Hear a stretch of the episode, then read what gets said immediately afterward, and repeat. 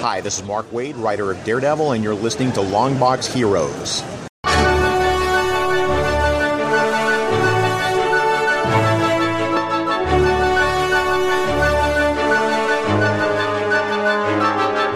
Hello, everyone, and welcome to Longbox Heroes, episode five fifty-two, the Lamborghini of comic book podcasts.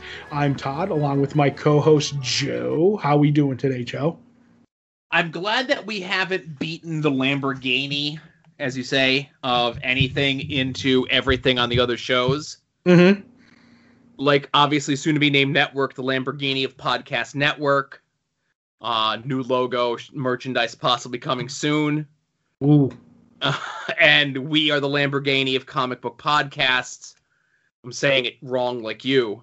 Um, but, like, we haven't, like, labeled After Dark the Lamborghini of something, you know? Right. Well, I mean, I that's one of those things that I'm actually shocked I haven't destroyed yet. Right. Um, because I do like to do things a lot. But uh, I don't know. I think it's just the right way. You know, I think we, we use it sparingly, you know, so.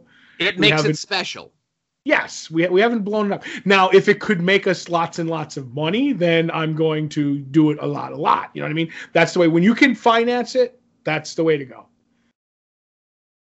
But, so what do we got on the show this week, sir? In a news, uh, multiple changes to a Superman book. Also a book that will be near and dear to our hearts, but it's also several decades too late, but I'm looking forward to it anyway. New comic imprints, um, free comic book day comic updates, also news on cons and con news, free digital books and sales. What we read last week, which is a Slender Reed, R E A D, um, Nightwing uh, seventy-nine. What we're looking forward to this week. Also, Todd and Joe have issues with the Clone Saga and Jonah Hex.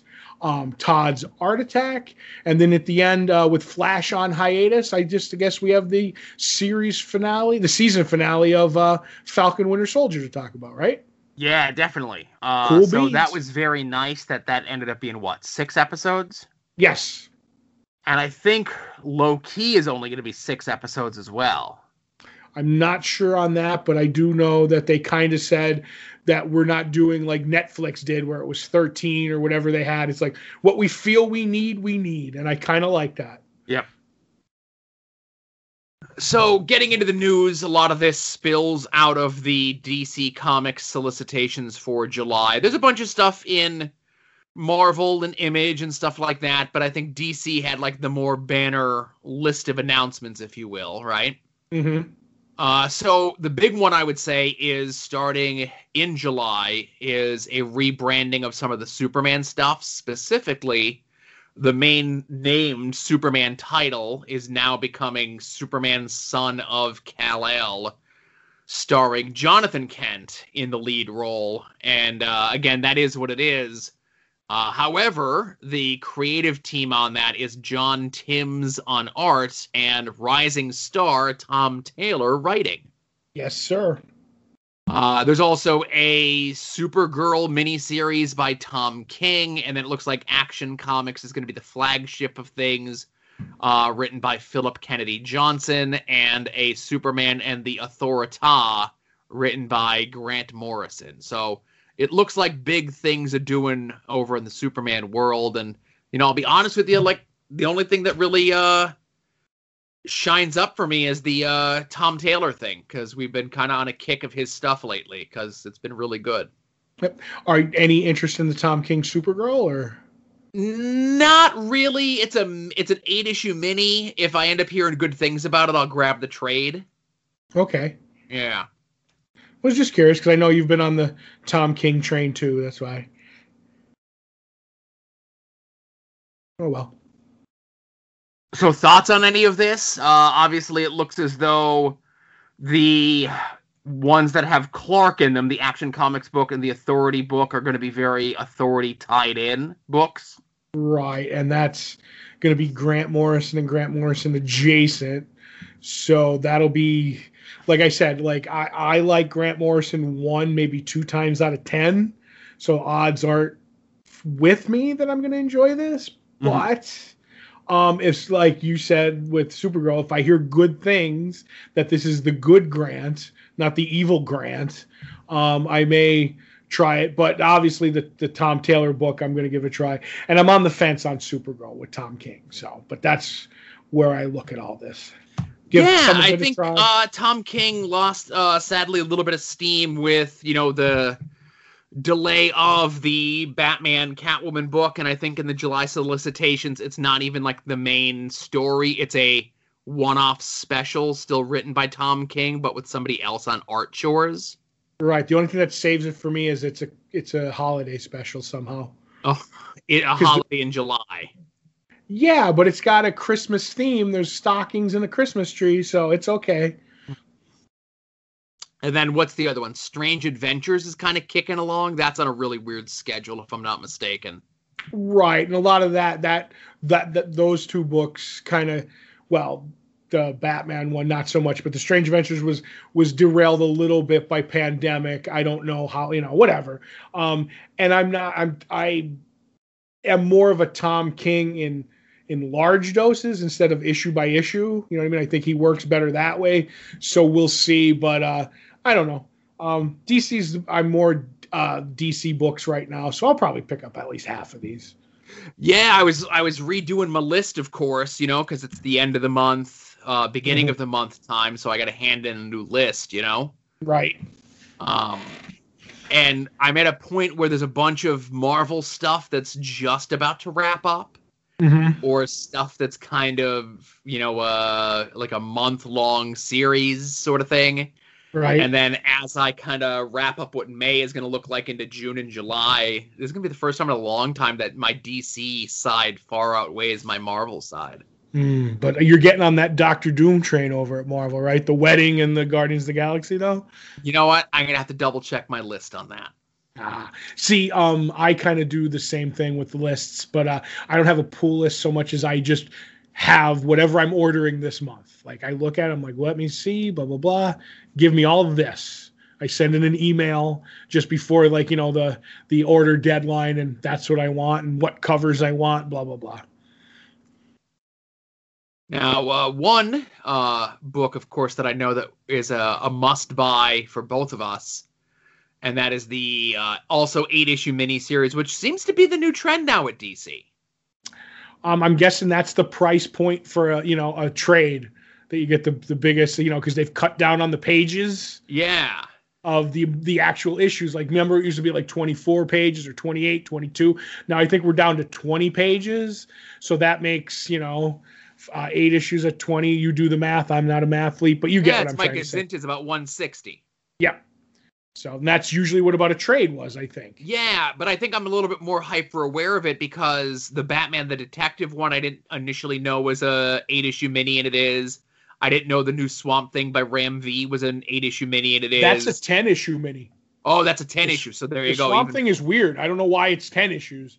I'm wondering if he had ten issues in the can, and they were like, that's as far as we're letting you go. Yeah. Um, the aforementioned Supergirl, and then now this. From Dan Jurgens and Ryan Sook, Blue and Gold, the Blue Beetle Booster Gold return to prominence.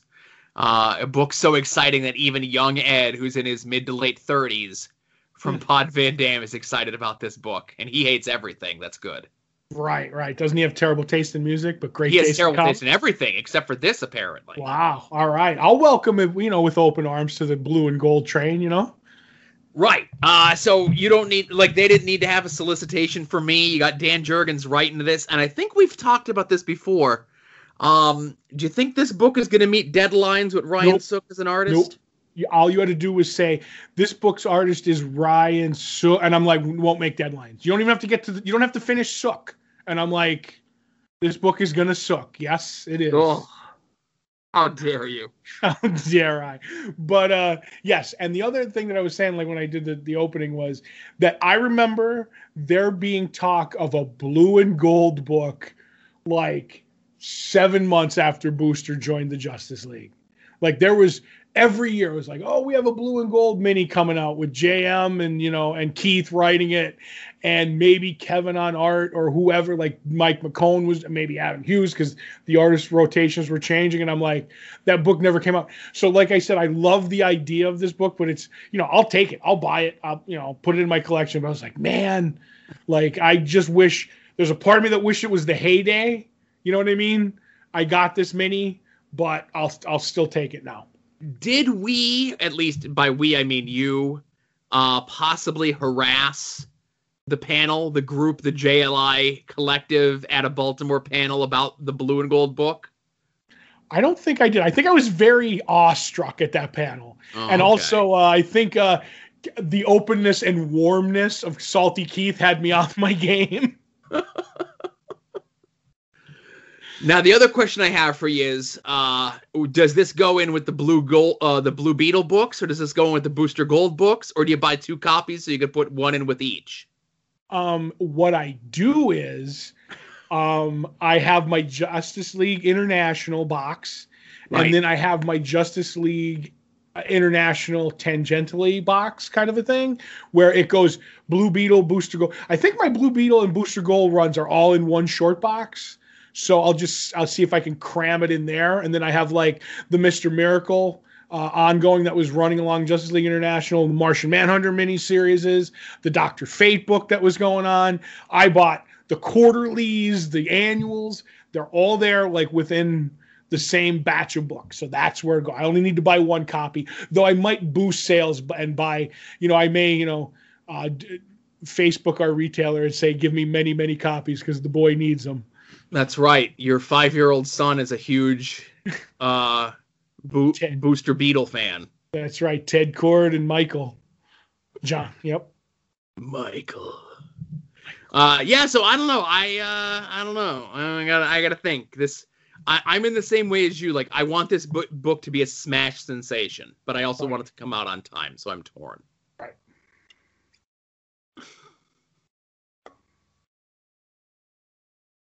So the other thing uh, from the D C solicitations was D C announced yet another imprint. Hmm.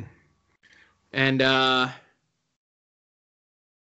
the uh, imprint that they announced is uh, simply entitled, and it's just for one book, um, a, a spooky horror book called The Conjuring, um, which appears to be like an anthology book maybe.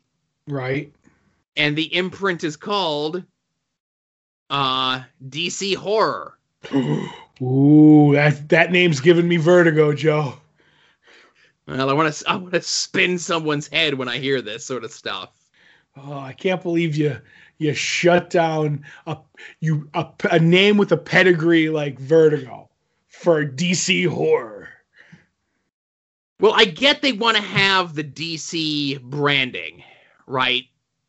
Because, like, isn't Black Label Books officially called, like, D C Black Label? I don't even know anymore. They've had so many. The kids' imprints. Books are called, like, D C Kids or whatever. Do they even have the kids' imprint anymore? Remember they had, like, two different kids' imprints that lasted, like, eight months? Uh, I think they've since been folded into each other because I do see that they do solicit those young adult graphic novels. Okay. And I think that's where those go. Mm-hmm. And I get why they didn't call this D C Vertigo, because what does that even mean? Where D C Horror is like, it's a horror comic put out by D C. It's, you know, it's plain and simple to the point, right? Mm-hmm. But every time they do something like this, I think to myself, like, why did you get rid of Vertigo? Why did you stop using that branding, huh? And I always say because some young and upcoming empty suit was like, this name is thirty years old. And the kids, that, you know, don't like, you need new, hip, and I'm going to, you know, wipe away the past and run fresh and stuff. That's that's what it is. Everything's got to be fresh and new and exciting and black labels. It could be everything. It's not just this Vertigo universe. It's the regular D C universe. Unless we don't want it to be the regular D C universe, then it's outside reality. I'm like, just, I have two questions for you. How long, we always say, when's Vertigo coming back for one of the anniversaries? And how long is D C Horror going to last? Eight months? twelve? I would assume that D C Horror is going to last for this book. and that's it, and then it's going to be gone. Yeah. So, I don't know. I just don't like the way D C runs their imprints. They're very no. fast and loose with them. Uh, so we just had uh, an announcement as well of what the two Marvel books for Free Comic Book Day are. They were like kind of the last stragglers, uh, at least. So there is an Avengers Hulk book and a Spider-Man Venom book. Now, they haven't come right out and said who the creative teams on each of those individual books are. They just said creators on the books will include Jason Aaron, Chip Zdarsky, Uh, Iban Coelho, and Greg Smallwood. Mm-hmm. Um, I'm assuming that it's going to be Jason Aaron on the Avengers Hulk thing, just because he's currently writing the Avengers. Right. And isn't he doing like some sort of She-Hulk thing next summer or this summer or something like that? I think so. I'm confused. Because isn't there something like a World War She-Hulk coming? Yeah, and that's written by Jason Aaron. Okay. And I think Chip Zdarsky isn't doing the main Amazing Spider-Man book, but he is doing some book at Spider-Man, or right. at, on the Spider-Man line, and they haven't officially announced who the new creative team, they haven't even announced a new Venom book, uh, but this would be a great way to announce Chip Zdarsky on the Venom book by doing a Free Comic Book Day book uh, right. with him doing the writing chores on the character. Or whoever, like, I don't, like, whoever. I just don't see them being able to hide it. You know what I mean? Yeah. Well, so we're going we're gonna to know in less than a month's time when the August solicitations come out. Mm-hmm. And if that's when the new Venom book is going to come out and we know who the creative team is. It's just, I- I'm glad that we got what the Marvel books are going to be. I just find it funny that in the press release, the way that the creative teams are laid out, it's not clear who's writing what. Right. Yeah, I can't wait until D C announces what crappy reprint books they're going to do with no new material. Right. Uh, excited is one way to look at it. So, last but not least, as we close out the news section here, uh, it is going to be, I guess, the official return starting next week of convention news here on the show, because... Uh, Reed Pop, the folks behind, uh, notably, uh, New York Comic Con and C two E two, and Emerald City Comic Con officially announced that they are returning to in-person uh, comic book conventions starting in September with Florida SuperCon. Uh, then they're doing New York Comic Con uh, first weekend or second weekend in October. Emerald City Con, uh, first weekend in December, and C two E two second weekend in December, because I know me, the two places I would want to go in the middle of the winter is is Seattle and Chicago, in that order. Well, Chicago known for their deep dish pizza and the world's best wrestlers. So, uh, but I, I'm with you. The only thing on the the, the, the Emerald City and the C two E two, those were in... like those were planned kind of last year. Like they were like maybe at the end of the year. So like the New York is the, is the big one. If they can, if they can pull that one off, because I'm interested to see, because my tickets for Rage Against the Machine at Madison Square Garden, I had them for last August. Obviously, uh, pandemic got rid of them. We were supposed to go for this August. And now they told us, no, no, August, two thousand twenty-two, you can see Rage Against the Machine in uh in Madison Square Garden. So hopefully th- this is gonna happen and will open up, like you said, cons from here on out.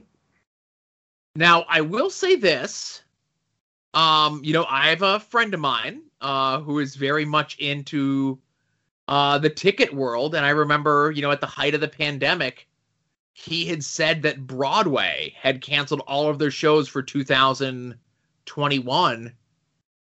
Uh, but it does look like there are some shows that are opening up like next month. And by next month, I mean like May. Right. So with that happening, and this isn't like your off-Broadway stuff. This is like the big guns. This is like uh, your Wickeds and stuff like that. Okay, now I do want to walk that back just a second. Some of them are opening up in May, but it looks like the majority of them are opening up in September. Well, there you go. Um. So if... New York is shooting for Broadway to be open up by September, I can see, you know, other concerts and so forths and so ons and so forths uh, opening up by September, October as well. Right. So I just going to ask, so you're up for both New York and Baltimore this year, right? Baltimore, yes. Um, if our life plan goes accordingly, the week of New York, we're actually going to be uh, at Universal Studios for my kid's birthday. Oh, wow. Really? Yeah, that was the plan because uh, the way they do the pricing, and this is one of those uh, opportunities, Todd. Oh, okay. Um, that they consider a child ticket uh, age three to ten or three to nine. And my kid turns ten this year. Oh, so you want to get him in under the wire. We want to get him in literally under the wire uh, on the child ticket. And then he's never been to Universal. And it's been enough time that my wife and I have been to Universal. It's been sixteen years. So it's like practically a different park by now. So we might be able to kind of fudge the numbers and say, it's our first time here. And then they give you a whole bunch of extra junk to go along with your thing, you know? Right, right. The um, last time I was at Universal was right around the time of the previews that we're doing on Previewing the Past. No, we went there, uh, you know, two thousand five for our uh, honeymoon. We did Disney and Universal, but my kid's at the age, like, we may swing a day at Disney, but I don't think he's going to care. I think he's right. going to have more fun at the Universal stuff. Right. My, my... The year I graduated, our class trip was Disney World and Universal and stuff like that. So that was the the last time I was down there for that, you know, did Epcot and all that. Ah, not too shabby for a, you know, a class trip, I'll say. I'd say. Uh, but we're off the subject here. So uh, go, if you get a chance, search out the press release that uh, the Reed Pop folks put out. Mm-hmm. Uh, they're jokey and they're having fun with it. Um, and they have a whole list of safety precautions, of course, just some choice things um, regarding capacity and so forth. Um, attendance and badges will be so limited that we can ins- so that we can ensure physical distancing. We're working closely with each location to determine how many people are going to be permitted in the building every day and at any given time. So that's interesting that it looks like they might be like ushering people in and out as you come and go at certain times. I could see them selling, let's say you can have, I'm going to use a number. Like a day pass and a night pass. Or five thousand people in the building. Uh-huh. And if you leave, you can, we can let somebody else in. Uh-huh. It's like, it's like a pack capacity, anything. It's like, you just have a guy with a clicker. Obviously, the, the the passes work. They have chips in them or whatever. But it's like, right now we have four thousand nine hundred ninety-nine people in there. We can let one more person in. Yep. And then when somebody comes out, it's like, would you like to go in, sir, or ma'am, or whatever? And I could see them doing it that way. And I assume, like, now with my current COVID brain, you're going to have, like, one entrance for people coming in and one entrance for people going out. And you're going to have people staff there radioing. Or like with some sort of comm link set up, like showing the tally as it's going up as people are coming in and going down as people are leaving. Uh, you could say that, but that's not the way New York, like New York automatically works in a, this is the way you come in, this is the way you go out. And when you come in, they have the, the, the, the badges that you have that you wear around your neck. Like they have these little tablets that when you walk up, you have to touch your, You're, you have to activate pre before the con activate the, the badges. And then when you come in, it's like, oh, you, you're in, you know what I mean? And if I walk out without tapping the badge, it won't let me back in next time. If you get what I'm trying to say, I do. You, you have to tap it in, you have to tap it out. And when you do, that lets them know.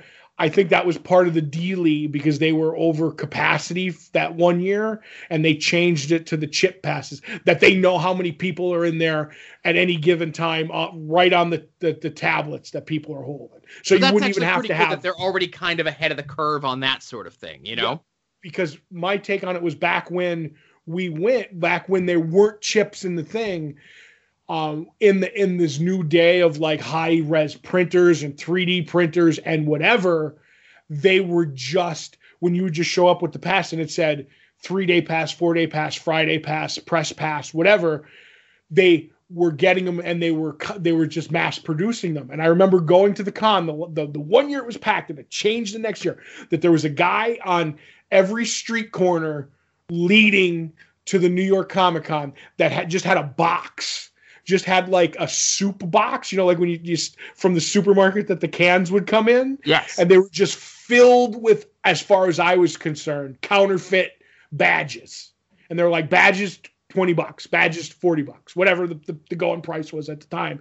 And you couldn't, Joe, you couldn't move in New York that year. And then the next year, somehow we got chip badges. Because I guess, you know, New York Comic Con wasn't getting any of that sweet, sweet cash, Joe. Yeah. Uh, so it says that requ- they're going to require to prove face coverings for any individuals, including exhibitors and staff. Uh, temperature screening upon entry. Anyone with an elevated temperature will not be permitted to the event. Uh, increased sanitation and cleaning with enforced physical distancing throughout the event. Uh, mm-hmm. As an independent wrestling fan and maybe independent wrestling promoter, maybe would want to go there and see how it's actually done. uh, and then this one I like. Um, we have also adopted a firm no handshake, no high five, no hugs policy. Well, oh, Todd, the- why am I even going?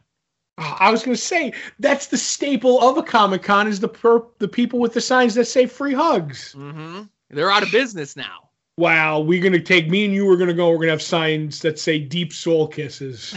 I already have it. It's my vaccination card. Right, um, deep deep soul kisses and release the Smokey is the Bandit card. And then it says we're all going to have to get a very smooth, we're going to have to all get very smooth and cool looking at either the elbow bump or air high fives. Please start practicing now. And I thought, yet again, they're being cute in their uh, press release, but I'm all for it. I'll tell you right now, I don't do it with many people, but me and the art uh, collector, we don't shake hands or high five at, at cons or anywhere. Whenever I see him, we do the we do the Bash Brothers every time. He started doing that years ago, and like before pandemic. And when we see each other, we're like, we don't shake hands. We do the the elbow bump because you know because with these arms, we have to, you know. Of course, you know you don't bump calves with anyone when you see no, them. No, I'm not a I'm not a calf bumper. These are for showing. You know? Oh. Uh, so I think starting next week, we're going to keep a little bit closer eye uh, as conventions are starting to open back up. Uh, some of the more notable conventions that we've discussed here in the past or that we've attended in the past, uh, kind of what they're doing as things are opening back up to kind of pique your interests in these sort of things, you know? Mm-hmm. Um, another thing that could pique your interest would be soon to be named network dot com. It's soon to be named network dot tumblr dot com. Where all the shows in the network all come together in one fancy little Tumblr sort of thing. It's kind of like if you took the R S S feed text file that lives in my brain, but it was just the shows. Longbox Heroes, Longbox Heroes After Dark, We Want Wrestling, Puzzle Warriors three, Profane Arguments, Final Wrestling Place, and At Odds with Wrestling. And anytime people from those shows appear at any other shows, and I could somehow transmit that text file of R S S feeds to you, that's what soon to be named network dot com, uh, soon to be named network dot tumblr dot com is. And I understood all of that technical jargon. Technical jargon, that's right. A lot of technical talk on all the shows this week. Mm-hmm. Uh, another thing, of course, that you could check out, it's in the notes for every episode of this show, and so on and in perpetuity, is all of our friends who are doing creative stuff, whether it be our friend Becky, who does sketches and commissions, uh, Jason Sandberg or Chris Runt, who have actually put out their own comic books, Jupiter and Battle Monsters, respectively, available over on Comixology. Uh, my friend Kevin, Masked Library, who does his uh, comic book blog and YouTube series. That's over at masked library dot com. Rick Williams, The Chop Shop, all those cool resin figures and stuff that he does. Uh, that's over at free karate chops dot store envy dot com. And, of course, our local comic book store, Comics on the Green. They have a very brisk uh, online business, a brick-and-mortar business, and a subscription business. Whether you're going there physically, picking up your books on a weekly basis, it better at least be on a monthly basis, or I'm coming for those kneecaps. um But if you do not have a comic book shop in your town or a good comic book shop in your town, let Comics on the Green be the comic book shop in your town via the postal service or whatever mailing service you choose. Yes. And like I said, the links to all that stuff is in the show notes, uh, as well as links to all of the digital sales that are currently going on. Uh, nice little bit of a switch over, some holdovers, of course. Uh, Marvel is having a sale on Marvels, that Alex Ross, Kurt Busiek series from the nineties, and all of adjacent things from that. Marvel also having a sale on Avengers versus X-Men stuff. D C is having a book that's just called D C eBooks because we're ashamed to call them trade paperbacks. We're even ashamed to call them graphic novels at this point. Um, Marvel is also having a sale on Star Wars stuff because we're upon uh, May the fourth, which is some sort of Star Wars thing. Uh, I D W is having a sale on both Star Trek stuff because they did not get the memo, and Star Wars Adventures, which is the all-ages Star Wars book that they do, because they did eventually get the memo. Mm-hmm. Uh, I D W is also doing a sale on My Little Pony Transformers stuff, and Valiant's doing a sale on Shadow Man stuff. Valiant just announced a Shadow Man brand of coffee. Oh, there you go. Really trying to stay in the top ten there. Oh, since their anniversary coming now, so they need to. Oh, that's right. Well, their anniversary is technically past. Not for Shadow Man, though. Oh, not for Shadow. I was. I thought you meant for like the, the line as a whole, not just okay. No, there you go. I'm just trying to, you know, cover my track. So gotcha, gotcha. And uh, like I said, links to all of this stuff is going to be in the show notes, of course, as mentioned. Uh, let's get into the book singular that we both read this past week, and that was Nightwing number seventy-nine. And I turn it over to you, Mister Todd. Yes, written by Tom Taylor and art by the amazing Bruno Redondo. Um, it's Dick Grayson discuss like thinking about like his his time growing up. Um, there's a great shot to open it of you know uh, the circus Dick uh, Grayson jumping off a building and going through all of his various costumes and stuff like that. God, I love Bruno Bruno Redondo's art. He needs to put it on paper so I can buy it. Um, and then he's like thinking about the various fathers that he had, figures, fathers and father figures, teams. So it's kind of cool. You get a nice, like, you know, little origin of his stuff. And he decides to take Barbara Gordon out on a date in the, in the town. And they're discussing, you know, like the, how, what Bloodhaven was founded, that, uh, that it was like all about, like, they have this statue where it's that we can defeat monsters. Kind of the attitude was, was the town. And he starts to see like uh, the people in it. And he ends up getting robbed by these young kids while he's, you know, buying pizza for everybody because he's decided now that I'm a billionaire, I'm going to put my money to good use. And he ends up, he's going to go find those kids just, just for the, the principle of it. And along the way, they get into trouble, and some people he meets get attacked by who will probably be the supervillain um, going ahead throughout this, uh, you know, this run or something like that, or at least the storyline. Um, just all around, you know, I'm doing a disservice of the book, but there's a lot going on, different things. Um, but I love Tom Taylor, and it's really good. And I think this is, like I said last month when we discussed it, is if you miss, you know, pre-New fifty-two stuff, this is the closest thing, you know, that you can you can get to that classic feel of, like, the D C that I loved anyway. And I'm loving Nightwing, man. And it just looks, as much as I want to talk about the story, man, I love Bruno Redondo, Joe, so much. But, yeah. Uh, yeah. This is a beautiful looking book. It's a great book. It's, and that's the thing. I don't want to say it's like a light read, but it's an easy read. Mm-hmm. Um, you don't need to know all the baggage that's going on in the world of Batman. And there's always baggage in the world of Batman. They give you what you need to know. And that's Alfred. Right. Um, they give you, and I love a book like this. And I know you said this reminds you of the D C that you knew and loved. But this feels so much like that Chuck Dixon run from the late nineties, mid to late nineties, uh, late nineties into the early two thousands on Nightwing. Um, you know, he's in Bloodhaven. Blockbuster's in the book. You've got all this corruption. We're like two issues away from Dick joining the police force. And they don't even they don't even get into like the previous storyline where I didn't read it and I don't even know what was going on. We're literally in one panel. Barbara says, "You were you had a bullet in your head. We have to excuse what happened." Yep, Let's and that's kind on. of like their way of like saying like, "Yeah, don't think about any of that stuff. Just think about what we're telling you here. Focus here. Stay here. Right. Yeah. What's that over there? They don't need to see that. See this over here? Like the shiny object. That's all. And I'm good with that. And I, I think I maybe said this last time when we talked about this book, but I love when Dick Grayson, and this is not a slight on D C, but when Dick Grayson is written like a Marvel character, because that's what he's written like. He's a street level person. He's not hiding in the shadows. He's a man of the people. He seems to be enjoying what he's doing. There's not a lot of malaise and pain to what he's going through. Uh, he is using his life and his situation to try to make the lives of others better around him. And it's such a good book. He's, without the bad luck, he's the Peter Parker without the bad luck and the powers. Yeah. I, I'm telling you, that's kind of the, I, I totally agree with that. I, I love the carefree, like, and I don't want to, how do I want to put, like, the circus, like, fun atmosphere, because he's a, he's a, he's a circus performer. It's just like Tom Taylor really understands Dick Grayson as far as I'm concerned. Yep. And uh, hopefully those big Superman checks don't roll in too fast and he stays on this book, you know?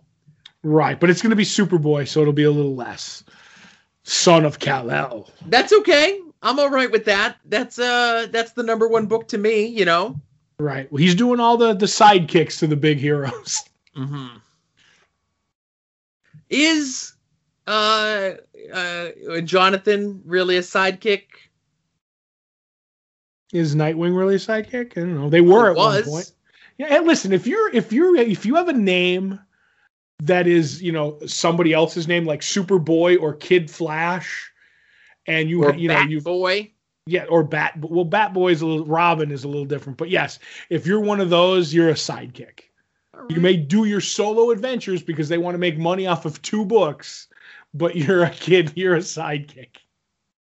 And I also want to mention that this is one of those times, because I think Todd and I could both state that um, sometimes the Marvel variant cover process can get a little uh, kabuki-ish. Mm-hmm.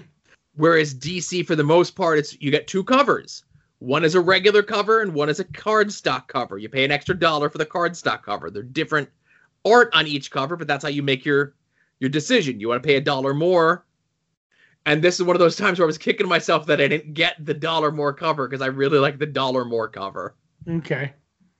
Did you see it or no? No, not off the top. I mean, I probably did, but uh, I go for, I'm a sucker for, like, was it Bruno Redondo or? Uh, I don't know who the artist on it was. I could probably find it real quick.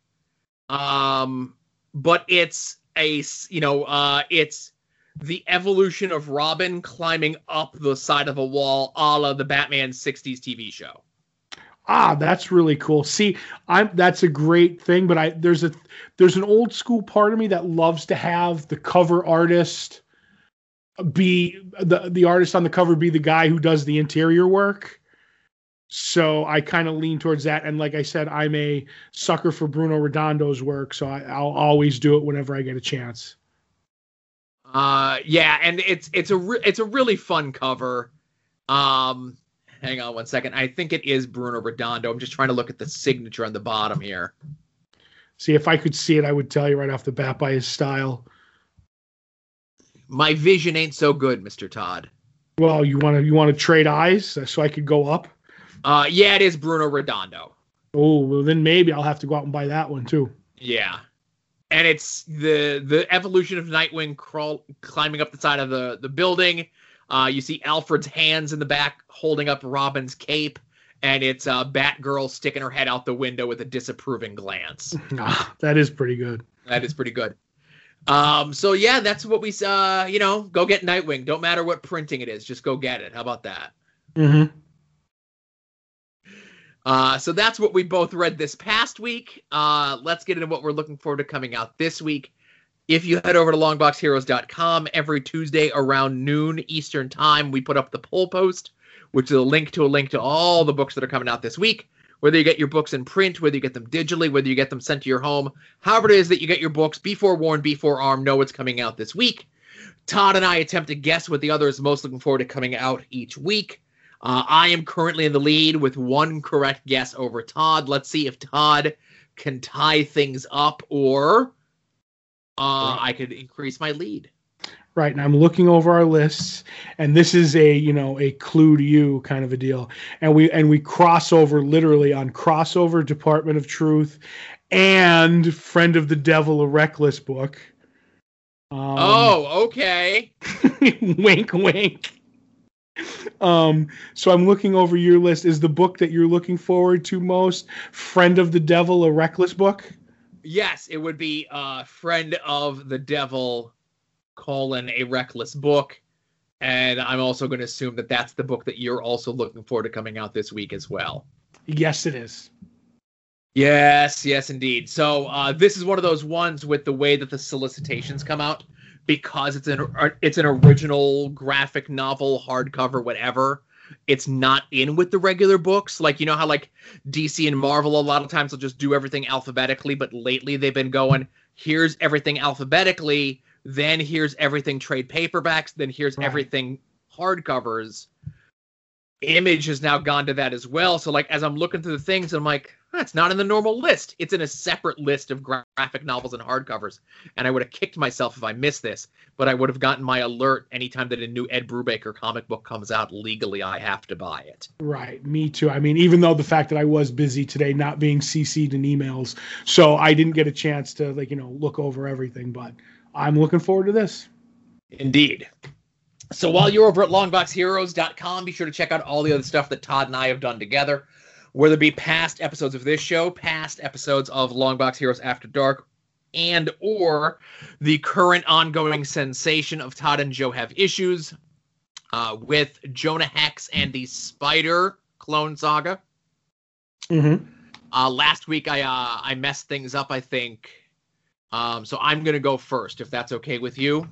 Um, we can do that, yep. With the Jonah Hex stuff? Sure. Uh, so this was very concerning to me, uh, because this book starts with uh, something that I've never seen before at the beginning um, of a Jonah Hex book, where it says, the following is an account based on the acclaimed book, An Oral History of the Old West, co-written by Woodson Hex, the alleged grandson of Jonah Hex, who was most noted as a bounty hunter and private detective during the thirties and forties. Mm-hmm. So the long and the short of this is, this is a story of Jonah, I would say at the very end of his life. And again, I say all of this uh, because it says that it's an account and it's co-written and it's by the alleged grandson. So by them throwing this stuff at the front of the book, I tend to believe maybe a little bit less of what happens here, even though it's no different than the previous twenty-four stories mm-hmm. that I've read. But for some reason, since I've now been led to believe that this one isn't from Jonah's perspective, not that I was ever told that the previous ones were. Right. You get what I like, where my mind is going. Right. So I'm like, okay, maybe there might be some fabrication in this comic book about a Western man. What, you're saying this isn't an actual documentary of the Old West at this point? I thought it was. Mm-hmm. Uh, so this takes place in uh, eighteen ninety-nine, and then we get uh, a little bit of information up front um, where it just says, like, uh, prior to his death in nineteen oh four, Jonah Hex's travels are largely unrecorded. Um, and then it talks about um, his father, Woodson, uh, apparently who the grandson is named after. Um, and we get like some brief information about Jonah himself. Uh, but the majority of this is as Jonah is traveling through, um, he happens upon, and he's just doing his normal traveling. He's riding a horse. He's bringing another tr- uh, horse behind him. And then he sees off in the distance, as he calls them, uh, Ruales. Mm-hmm. Am I saying that right? I guess so. That I'm not really sure. I'm guessing, you know, he speaks a little, you know, probably Mexican because of the job that he did. So I don't know, because they're in Mexico at this time. Right. And they're chasing some bandits. They're headed right to him. Uh, and Jonah kind of wonders aloud that maybe if he takes out some of these bandits, the Ruales would be appreciative of him. And he's very concerned to make sure that his horses stay safe.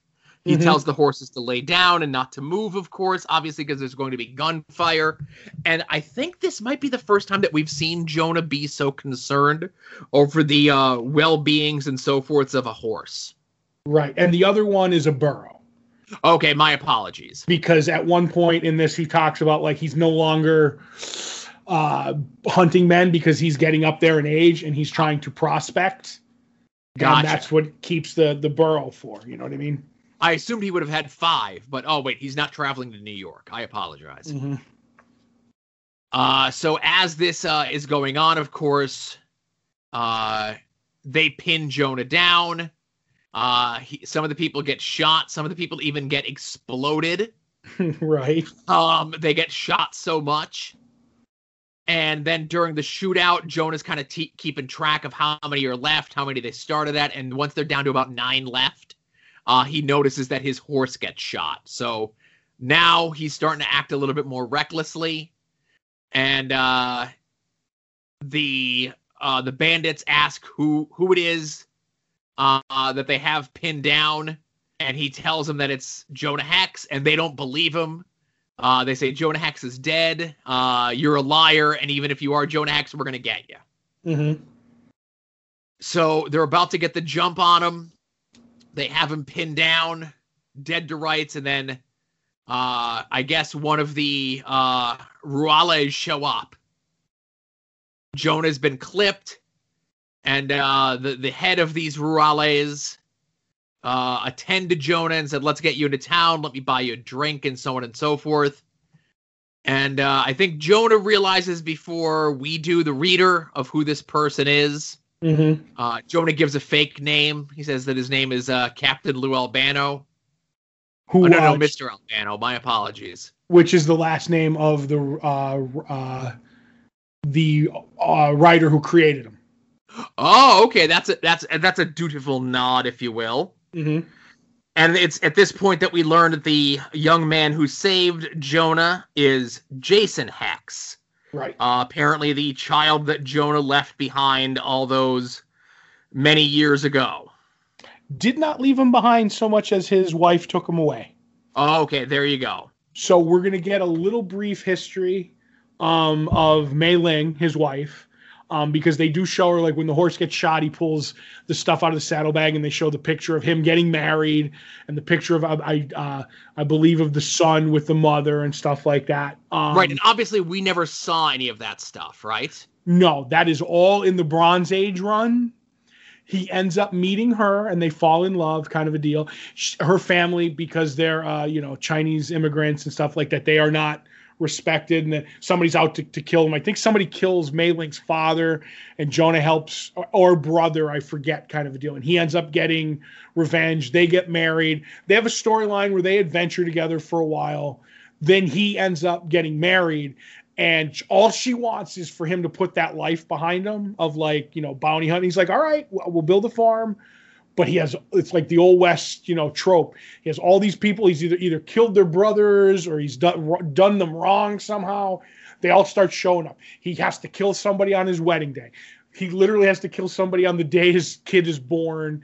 Then the last straw was somebody shows up and kidnaps a neighbor boy because they think it's Jonah Hex's son. They don't know how old, like the, the son was still a baby, I guess.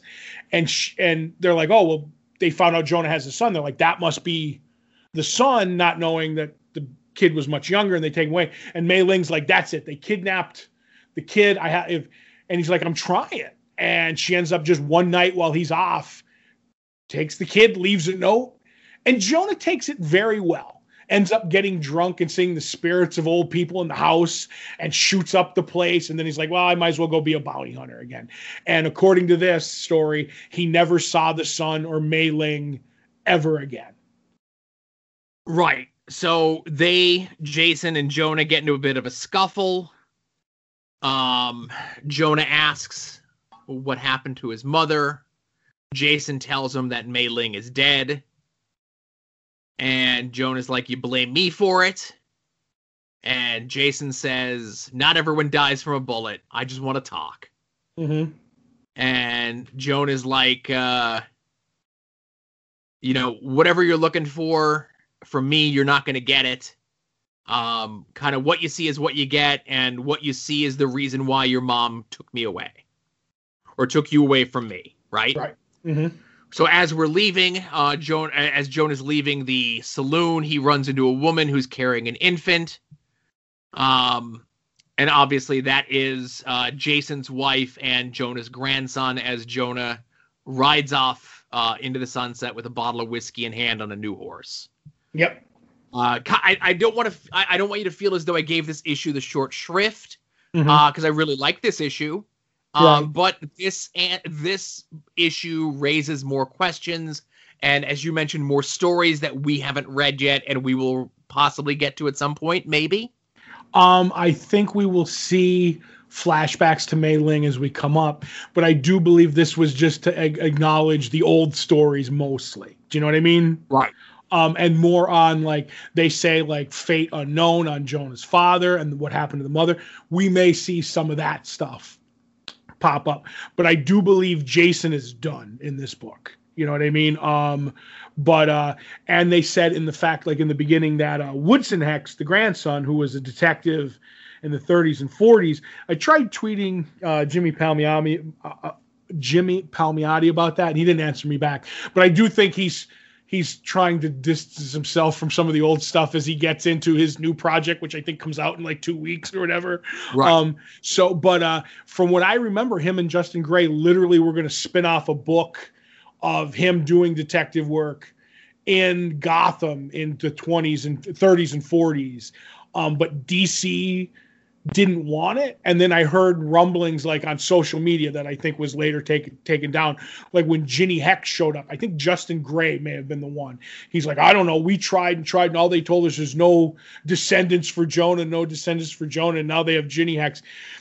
And that was kind of like uh, poo-pooed, like take that down, I think. But uh, I would have loved to have seen Jonah's grand. I would have read the heck out of that book by the two of them.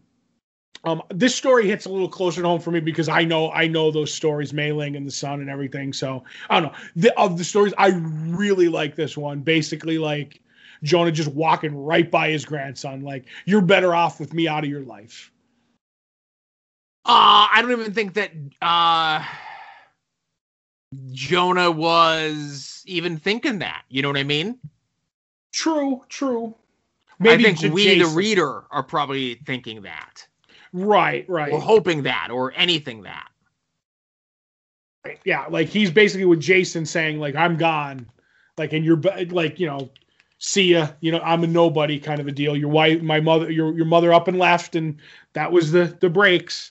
But, uh, yeah, I don't think, like, he even knows that he had a grandkid. And I like the fact there's little nods in this. Like, the... the story uh, where he's he's up on the hill and he's like, he can't see them. And he's like, I need to get spectacles because my eyes are shot. And that's end up like, because they even talk about like five years later, he'll end up dying is because of his spectacles, which I found funny. He took them off to to clean them while he was playing cards. And so, and one of his, uh, somebody who had a grudge against him, who we would have known immediately if he had the spectacles came on, came through the door and all he saw was a blur and then bam. Got shot. So I kind of thought I, like there's that's like in a different way, like because I know so much, like there's a bunch of little like uh, Easter eggs in the in this issue. So I get what you're saying. It, it raises more questions for you, but uh, as a die in the wool Jonah fan, uh, love it. So I'm sure reading the first two parts of The Mark of Cain in Web of Spider-Man one twenty-four and Amazing Spider-Man four oh one have raised the same amount of questions for you, Todd. Yes, the only thing is I don't want answers. Oh, okay. Um, so we start off with Web of Spider-Man one twenty. Was my because my handwriting's terrible. You said one twenty-nine, right? one twenty-four. one twenty-four. I have it looks like a nine in my handwriting. But uh, Peter is like shackled during a press conference. They're doing the big the, the the big press conference, and his lawyer is being all like, you know, big name lawyer is there. And, you know, doing doing little things like, you know, let's everybody see him and that kind of a thing. Um, but, you know, that's short, you know, he's not there long. And Detective What About Me? What About Raven's there thinking like, oh, um, I was sure I had him, but there's something up with this Peter kid. But how could he be? you know, the murderer, when I met the murderer the other night, you know, uh, Kane kind of a deal. So then uh, he goes back to jail. While he's there, you know, he's thinking about his life, and somebody ended up, and another prisoner ended up smoking in bed, and he ends up, you know, catching on fire. So Peter, you know, with great power comes great responsibility. He breaks into the, the breaks out of his cell, breaks into the other one, helps him, you know, while nobody's looking. Um, nice little piece of action, like with Peter, like even though he's in jail, he's not going to let uh, somebody die. Uh, so while this is going on, Ben takes M J to Doctor Trainer is his name, right? Seward Trainer, yes. Seward Trainer um, for tests about the baby, because he's like, oh, you know, he's a scientist, he'll be able to, he- to do it. So Trainer, with like the bedside manner of Doctor Reed Richards, you know, was real, real nice. Um, and he ends up, uh, you know, like, oh, we'll see. I got, I got to run some more stuff. So she ends up leaving, and Ben's like, well, I might as well follow her because, like, you know, this, this, this town is dangerous. While that's going on, the clone is back in his own room, like his old, you know, teenage room. And he's, you know, being flooded by memories, and he's like breaking stuff because he's finally f- completely remembering who he is. While M J is walking home, Kane grabs her and uh, drags her into uh, sewer, uh, manhole like a chud. Um, she gets away by getting them all covered in poopy by opening a, a, a sewer pipe, apparently, and pushing Kane away. Um, she runs, climbs out, and then runs into uh, Pod Peter, who knows who he is now.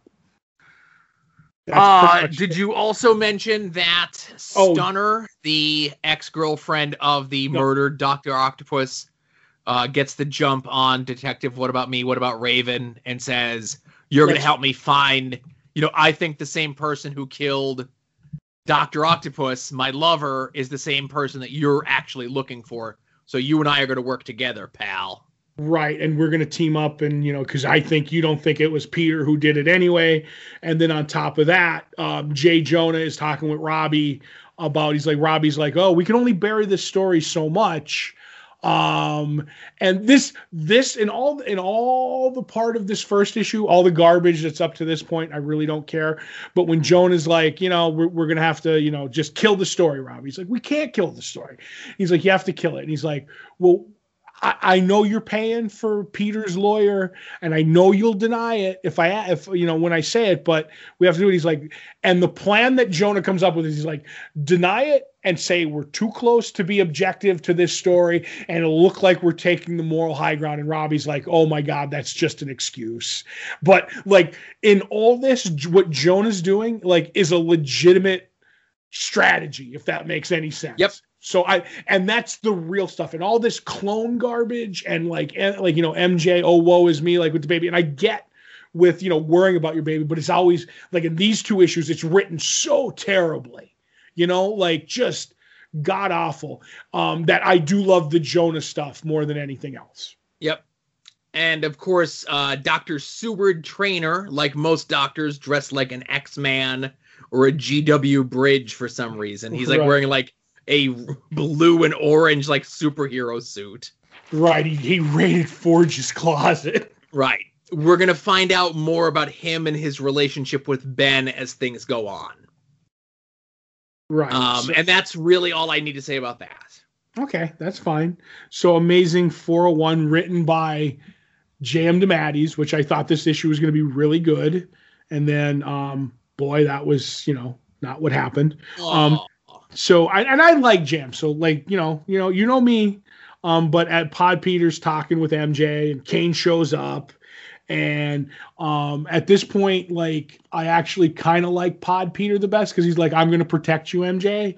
But uh, he's he just gets his face slammed off a wall. So that's kind of um, just just he just gets destroyed. And but that's long enough for M J to uh escape. Um, at this point, Peter's in jail, you know, thinking about everything, and he gets sent a message by uh, by uh, what, Judas Traveler's, one of Judas Traveler's flunkies, uh, Chikara, that M J is in trouble, and he's like, "Oh, what, what, what else is is going on?" He's like, "It's like that's all I was told." was to just drop the message off to you, and that's it. So he decides he's going to escape. He ends up like doing all this stuff where he's going to leave, and he's like, five times I've decided I'm not going to not going to go, but I finally go for it. And when he gets up to the roof and he's ready to dive into the water to swim to shore from the prison, Traveler's there on the roof. And he's like, you know, this is like, that's the, the wrong choice to do. If you do this, you're throwing everything away. He's like, well, what do you expect me to do? He's like, well, as of right now, there's an illusion of you, an illusion in your cell.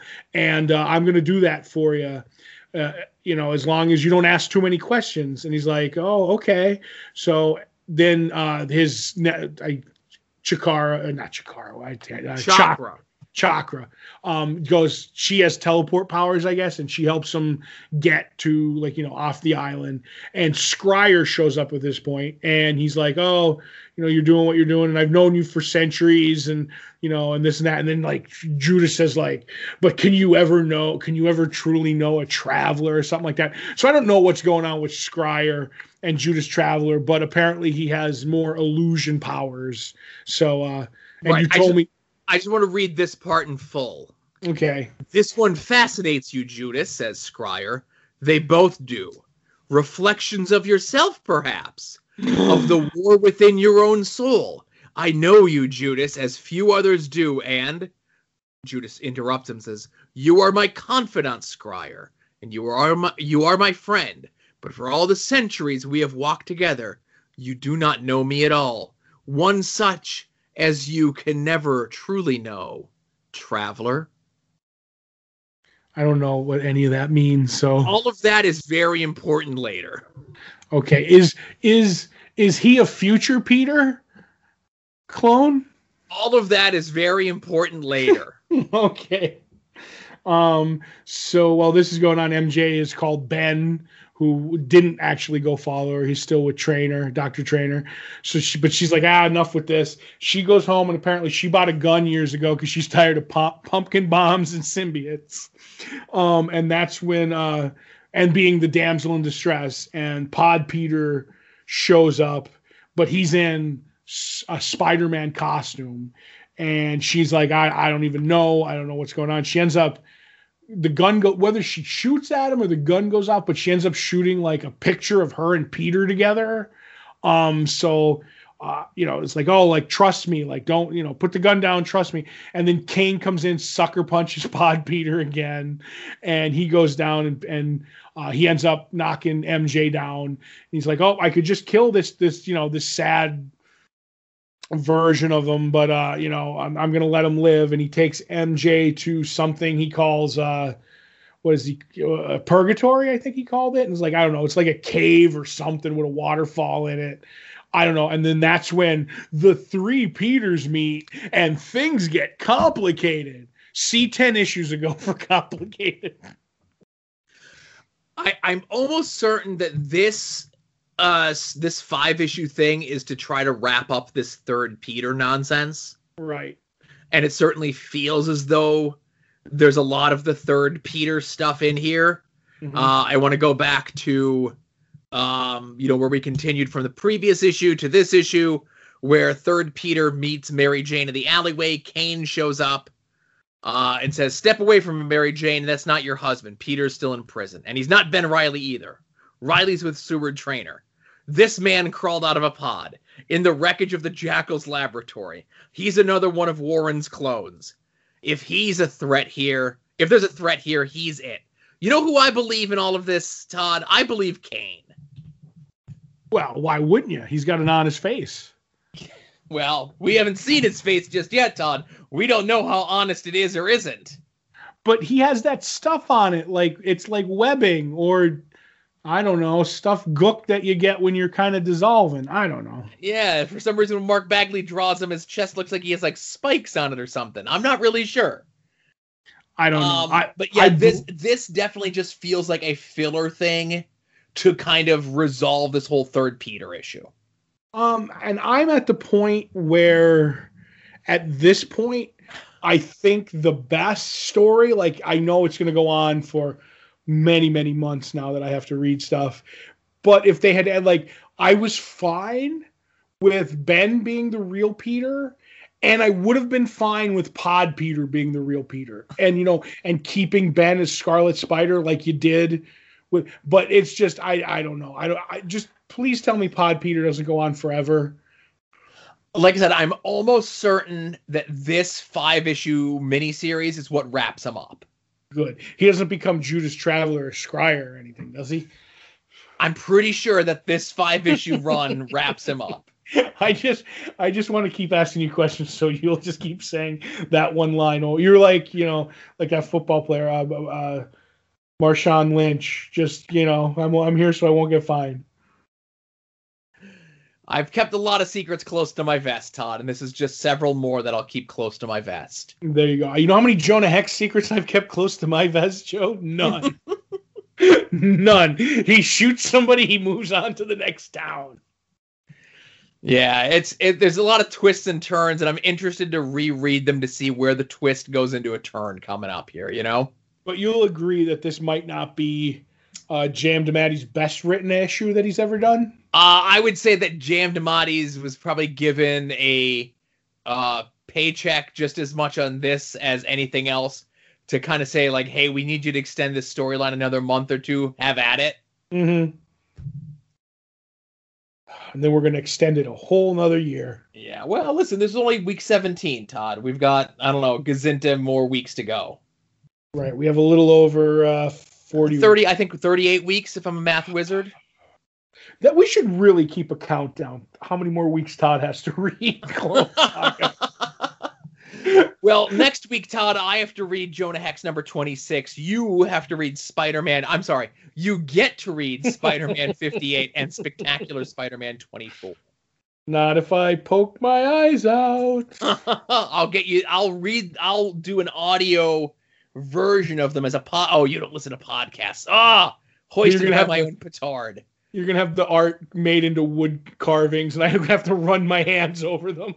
No, this is, but so next week is the last double, like two issues in one week for like five weeks. That's what I like. Yeah, we should have thought this out better. Well, I, there was, listen, there was over a hundred issues. I had to pare it down to what I got you. Well, there was over like two, three hundred issues. I had to pare it down to what we have here, you know? I wanted to add Jonah Hex issues somehow. All right. Enough, enough. Todd, was there any art attacks this week? We did have art attacks from Rebecca's art. She sent in some O C sketches um, that are very nice. It's kind of like, I'm trying to figure out, looks like the high school version of Hades from Hercules, as far as I'm concerned. Now, see, I don't know, no, I don't know what this O C she's drawn is. He's not half-heartedly putting up his thumb or wearing a jean jacket. Mm-hmm. I'm guessing it's some sort of anime man. Right. Um, but the hairstyle looks very reminiscent of many an anime villain or uh, fighting game villain from your Akumas in Street Fighter games and so forth. But uh, very nice. Again, it, it, yeah. I'm always drawn to like the detail on the art on stuff like this. Right. Um, and then you sent in an, an art attack, kind of, sort of, from uh, our good friend Becky. Uh, it was a commission by her Twitter name, Annie the Kitty, is an eleven by seventeen cover recreation of Iron Man forty-six drawn on Marvel draft paper. Obviously, she mugged somebody, got some Marvel draft paper, but uh, very nice, lots of colors. Um, I know she has various uses to, like, the things that she uses to get the colors that she wants, like pencils and markers, and I see her talking about like certain things. She might even be using like hollow uh, n- uh nail paint polish, I don't even know, but uh this this has a lot of color and pops, and it looks a lot like the, you know, the cover. I'm glad they got what they paid for. Yep. So she did the side-by-side comparison Mm-hmm. of the finished product and what she took it off of, but then she has like a tweet thread of her process, right, getting to this point, kind of starting with just like the the the inks and just Iron Man colored in. Mm-hmm. Um so again, it was really fun to see the process evolve. I'm a sucker for seeing the process come out like this, and I said that I'm going to be a mo- I'm going to do a more concerted effort to share Becky's stuff with people when I see it. And mm-hmm. uh, I'm glad I caught this when I had a time when I had my phone in my hand. There you go. There you go. So, uh, yeah, again, not mine, but definitely I like sharing, uh, you know, other much more creative folks than us, you know? Right. Yeah. Um, lastly, um, I think that's it for the main show, right? If I'm looking at my notes, it's this, it's this, it's the click through. Oh, all the okay. So hey, yeah, yeah. Um, uh, if you are over at longbox heroes dot com, of course, be sure to check out our store where we have shirts and pins and stickers uh, with our fancy logo on them. Uh, if you want even more items with more fancy logos, either inspired by this show, inspired by After Dark, inspired by Ad Outs with Wrestling, inspired by Soon to Be Named Network, inspired by Final Wrestling Place, head over to our TeePublic store, teepublic dot com uh, slash Longbox Heroes, I think, maybe. It's like something weird. Uh, but we do have a tinyurl.com slash Longbox Heroes that'll get you right there as well. Um, Wednesday, Thursday, Friday is thirty percent off, not thirty-five percent off. So, you know, you got to keep your eyes out for the thirty-five percent off sales, but I won't be upset if you buy something over the thirty percent sale. Uh, go stock up on Soon to Be Named Network face masks. Get them in time. So when I see you at the Mahoning Drive-In May twenty-first, May twenty-second for the Real Rumble, and you're wearing those, that's how I'll know you're you. Right. Uh, you can also check out our Patreon for as little as a dollar a month. I would argue to say the best deal in all of comic book Patreon-dom, especially if you love me and you love Todd and you love hearing us talk about stuff. You get two bonus shows a month. One, six never-seen movies, where Todd assigns me six movies I've never seen. I assign Todd six movies he's never seen. We talk about them, feelings get hurt, and we'll see how things go from there. uh, we also do Previewing the Past, which is looking at thirty years ago this month's previews catalog. Uh, n- hopefully next week when that slow boat from Italy gets here on After Dark, we're going to go through the arduous process of making sure that we actually have every previews from now till December of nineteen ninety-five, and there was nothing missed. At the five dollars and up level, you get those two bonus shows two weeks before everyone else, and you get uh, After Dark uh, about three days before everyone else. So again, only those two levels. There's two goofing, joking around levels. If you want to pay an extra couple bucks to have the Rob or Sad Scotty Flamingo record something for us, by all means, we'll give you a whole bunch of extra stuff for the month if you do so. I think the Rob upped his price again, by the way. Did he? I'm pretty sure. I tell you, the Rob, when are you going to learn? That's right. I Let check I check Cameo every once in a while, so... for my opportunity that I want to do. I think you know the one. Uh, do I? Yeah, I want to send somebody a cameo who's the, of their favorite person. Oh, yes. Okay.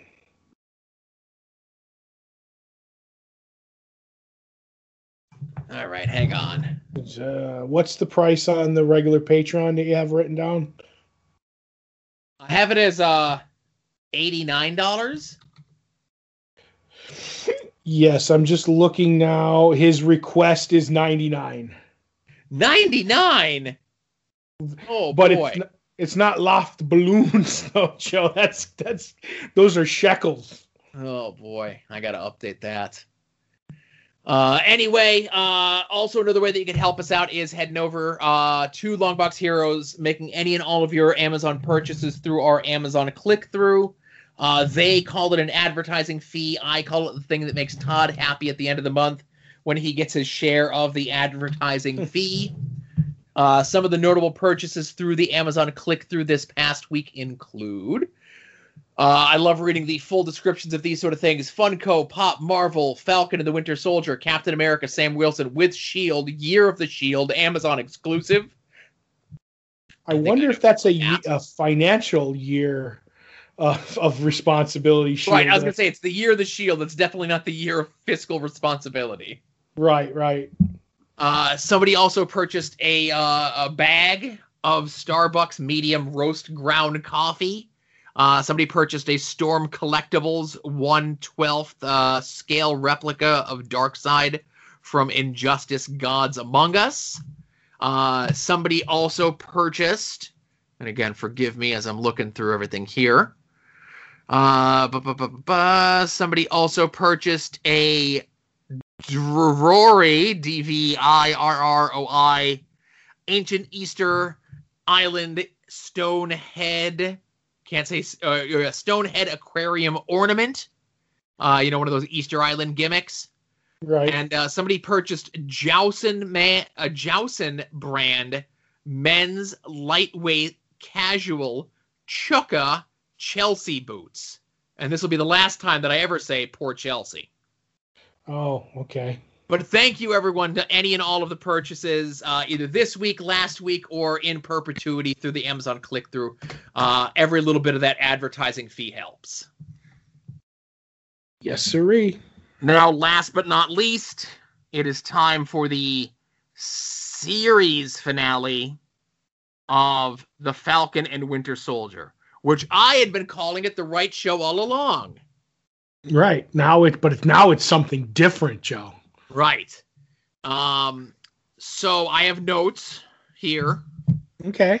This is the big uh, finale. And we forgot last week, because there was so much other stuff that was going on, we forgot that the show ended with the uh, the group, the movement folks, like locking down the G R C. Mm-hmm. And that's how we kind of start back up. Uh, Sam and Bucky are making their way toward... Uh, Sam, we don't get a chance to see, but we see that he is flying there en route.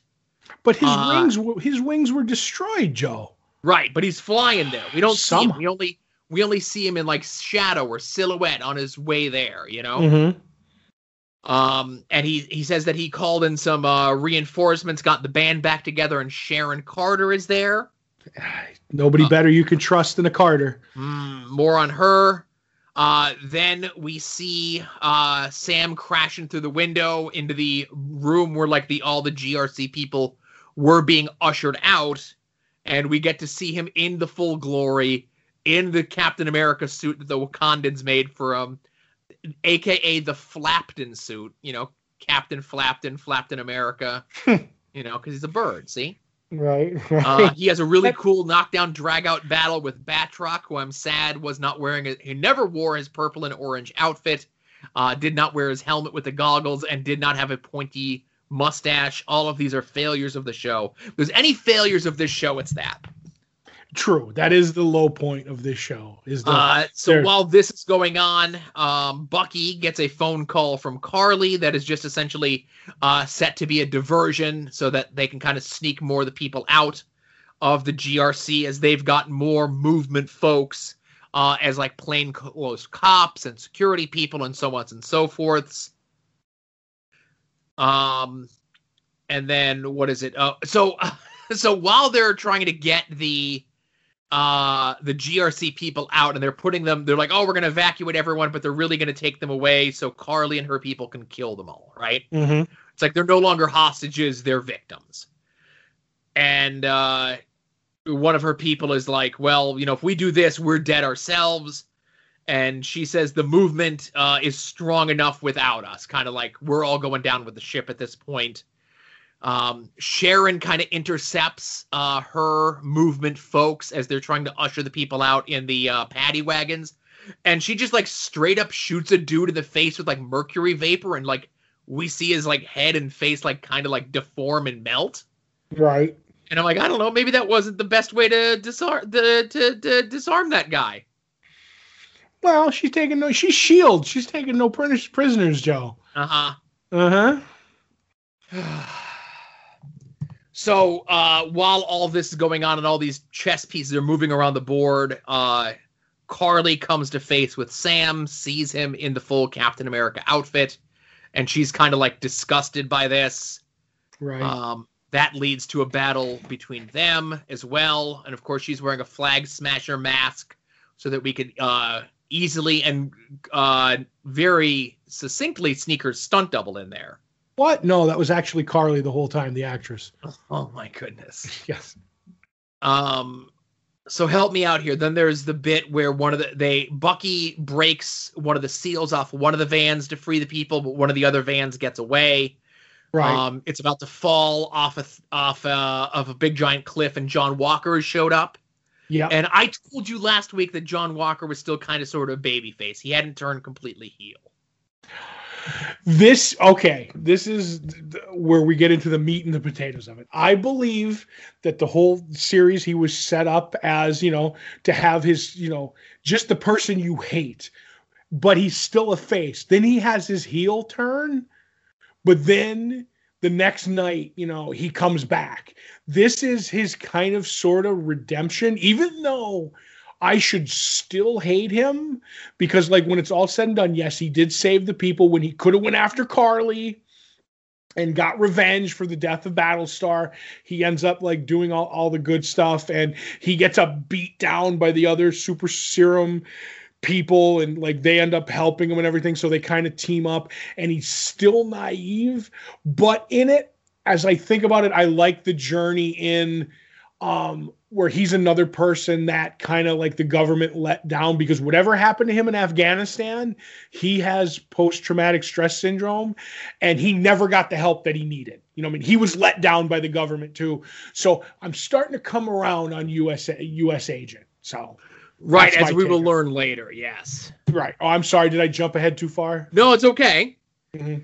Um, so we see um, Bucky and John Walker down at the bottom of this, like, pit or, like, gravel pit or whatever it is, something you know very much about. Right.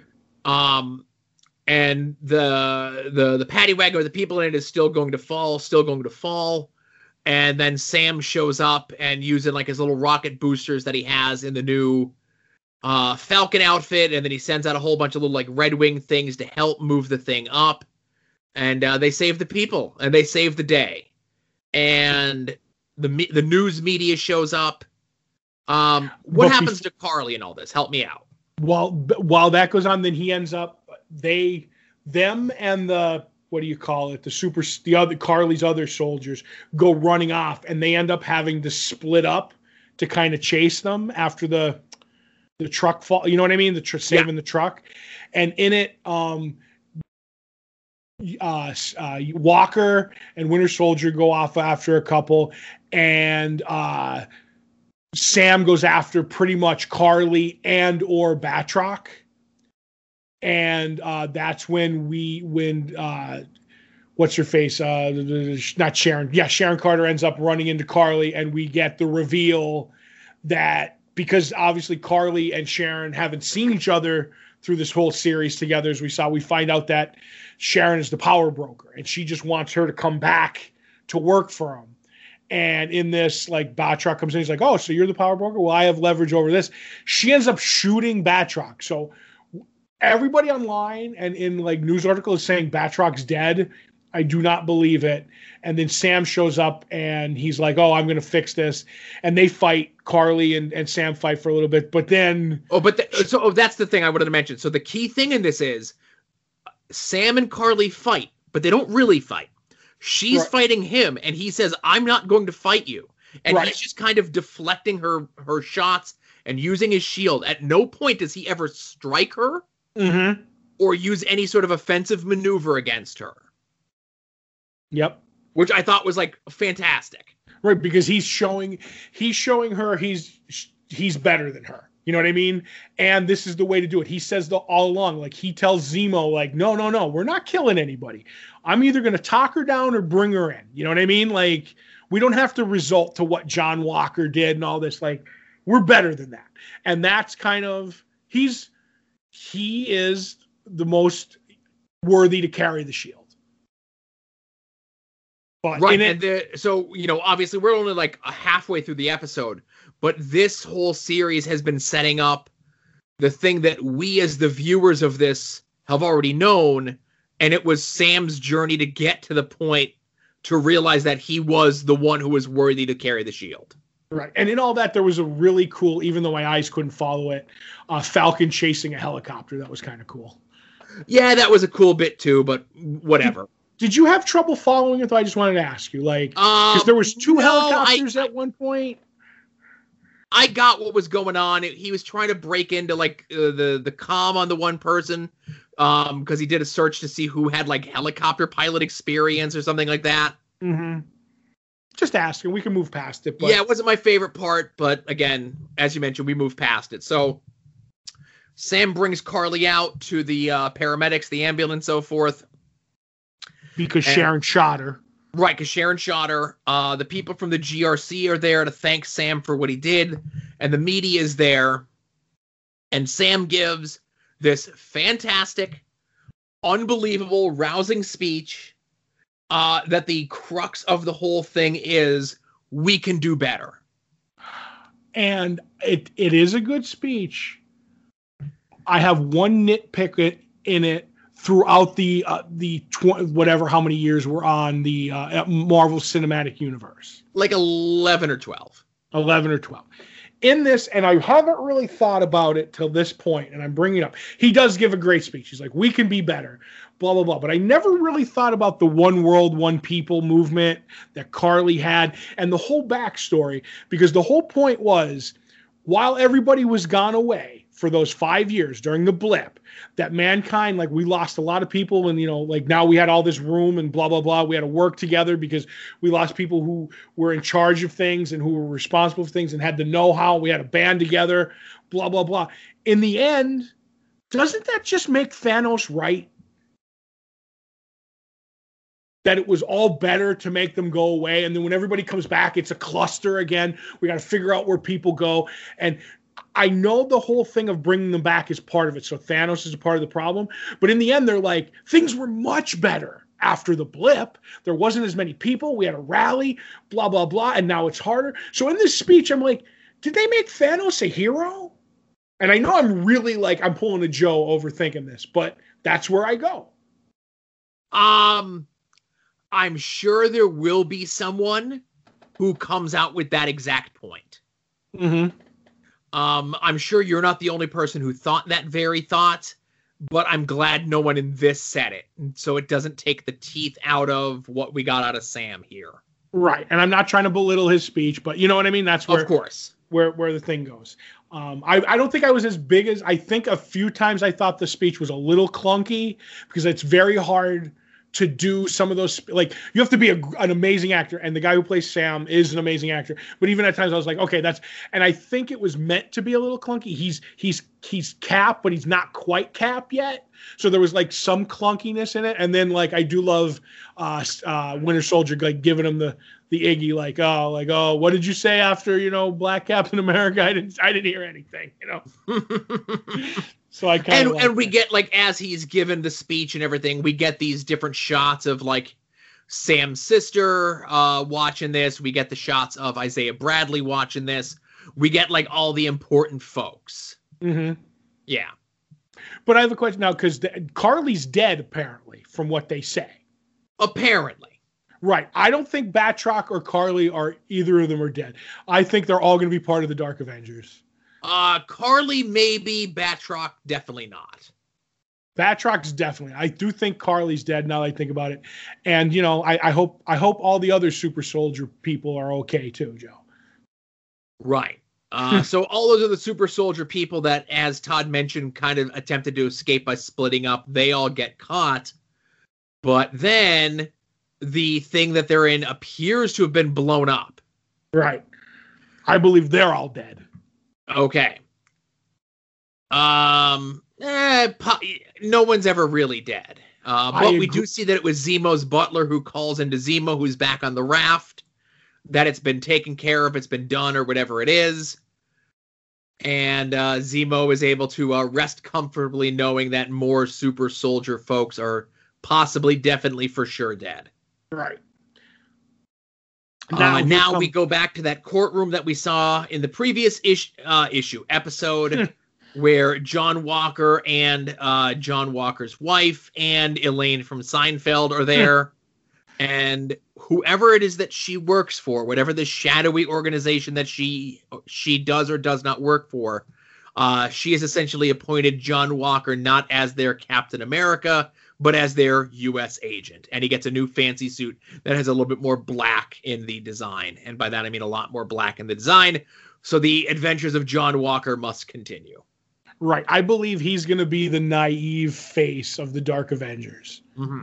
Because I don't know, did he ever meet face-to-face Batroc? Uh, I don't think so. So when they meet, he won't be like, oh, you were fighting with the, you know, with Carly and her people. Because Batroc's going to be Hawkeye. I'm telling you right now. Uh, but even still, they could put Batroc in his gimmick where he's wearing like a helmet and a mask. So mm-hmm. his identity is somewhat concealed. So right. John Walker's like, oh, it's just some other guy. Right, but my kind of take is that when they do the Dark Avengers, they're going to do all the primo Avengers. So we have to figure out eventually who's going to, you know, be Hulk, who's going to be Thor, who's going to be Iron Man, who's going to be Cap, U S Agent. But anyway. So the rest of this is just like one essential giant epilogue. Uh, we get Bucky going back to the apartment that he was at, uh, talking to the old man that he would go out for lunch with all the time. And it's at this point that Bucky admits to him uh, his son who died was because of him when he was being controlled by the Winter Soldier. Right. And of all that, they kind of later he sees the old man in the, in the sushi restaurant with the girl that he was going to date. Yep. And he looks through the window and she gives him the like, hey, how can I see? And that's the part that I don't kind of understand. Like I want, like that's left very open. And I think that's going to be like, whenever they do anything else is going to be in there, because I'm like, does she know, like, does the old man tell her that like that she, that guy killed my, I don't know. There's like a lot of left unpacked in that one scene of him looking at the old man and the woman through the window. See, I think at least with that part, the way I interpreted that. And again, that could just be me that, um, while Bucky was able to get this off his chest, uh, and it was closure for him, that it was closure for the old man as well. Right. That the old man was able to get on and move on with his life. Mm-hmm. Having that closure of what happened with his son. Um, and granted, it cost Bucky possibly a friend. It was best closure for both of them. Right. And now let's see where it goes with the woman, you think? Uh, I don't know. I don't think we'll ever see her again. Okay, fair enough. Uh, we do get the closure with the therapist where she has a, uh, a package there from Bucky. Uh, that's his book of all the people that he wronged or that he needed to confront about what he had done. Mm-hmm. And all the names are crossed off. And he has a note in there that just says, uh, thanks for helping me finish my book. And I thought that was a uh, nice closure there as well. Now closure, that, closure, closure. That book should be in the Smithsonian instead of the Shield. That was Cap's and Winter Soldier's little book. So mm-hmm. I'm okay with that one being in a museum. Uh, so Sam, speaking of museums, Sam goes to Isaiah's, uh, tells both Isaiah and his son that they need to come with him because uh, he has something to show them. I love this when they have the little talk outside the house before they go. Yeah. And like Isaiah kind of even admits like that maybe he was wrong about like, you know, him being Cap and everything. And then he's like, I got something to show you. And they're like, where are we going? And when they were going through the museum, Joe, I was getting goosebumps because I knew, I knew what yep. they were going to do. And when they did Dusty Onions, Joe, Dusty Onions, that was to me, the whole Isaiah slash Sam scene from that, the house to like, even Isaiah doing little things like gardening, like planting trees with the super uh, soldier serum. Just, I was like, great. And then when he sees him in the outfit and he gets a section in Captain America's, you know, museum, I was like, this is the, this is the best. I love all of this. And we need Isaiah Bradley flashbacks, man. We need an Isaiah Bradley, like one shot or T V show. Something. Exactly. And yeah, that was a very powerful scene being built up. Um, you know, and I saw other friends of mine. This was one of those ones where like, I, I, I knew I had to watch this like ASAP. I knew that this was going to be spoiled. And in the four or five days that this episode's been out, I've seen so many people on my timeline, on the social media, talking about how that scene in particular moved them. And I would be hard pressed to disagree. Um, I can't imagine watching that, that scene Um, Sam talking to Isaiah and then, you know, showing him the tribute to Isaiah at the Captain America Museum, knowing that everyone will remember that he was Captain America. Very powerful scene, very well done. And then again, of course, we get uh, everyone back at Sam's place in Louisiana. Everyone celebrating, everybody partying, and then the credits roll, and now the show says Captain America and the Winter Soldier. Um, again, he's not the Winter, he's, you listen, his mama named him Bucky. I call him Bucky. Right. It's actually and, William, but call him Bucky. Right. Um, and then I in love, our post... Oh, sorry, go ahead. And I do love the scene of, like, the family. Like, they saved the boat and everything. And the one thing of just, like, Bucky nonchalantly talking with the with the cyber arm out and the kids are doing pull-ups on it. I was cracking up. I'm like, these are the little things, like... when they do like these big moments with Isaiah, but then the family stuff hits home. So I love all that. And then we roll into our more than trustworthy Sharon Carter before the same people who, you know, were given uh, uh, John Walker to business in that little room. That little room was getting a lot of, a lot of duty, Joe. So they, uh, you know, one of the things that we saw, the reason that Sharon was on the run Uh, in Madripoor was because of what she was accused of during the events of Captain America's Civil War. She has been branded like a traitor or whatever it is, and she never got her pardon. Well, this is her getting her pardon. So now she gets her pardon. She's allowed back into some of the credentials that she had before, but she's also the power broker. So now she's got like access to like super duper military grade uh, weaponry to sell on the black market. Yep. And give away to people to become the Dark Avengers, which I'm going to hammer that home till it's over.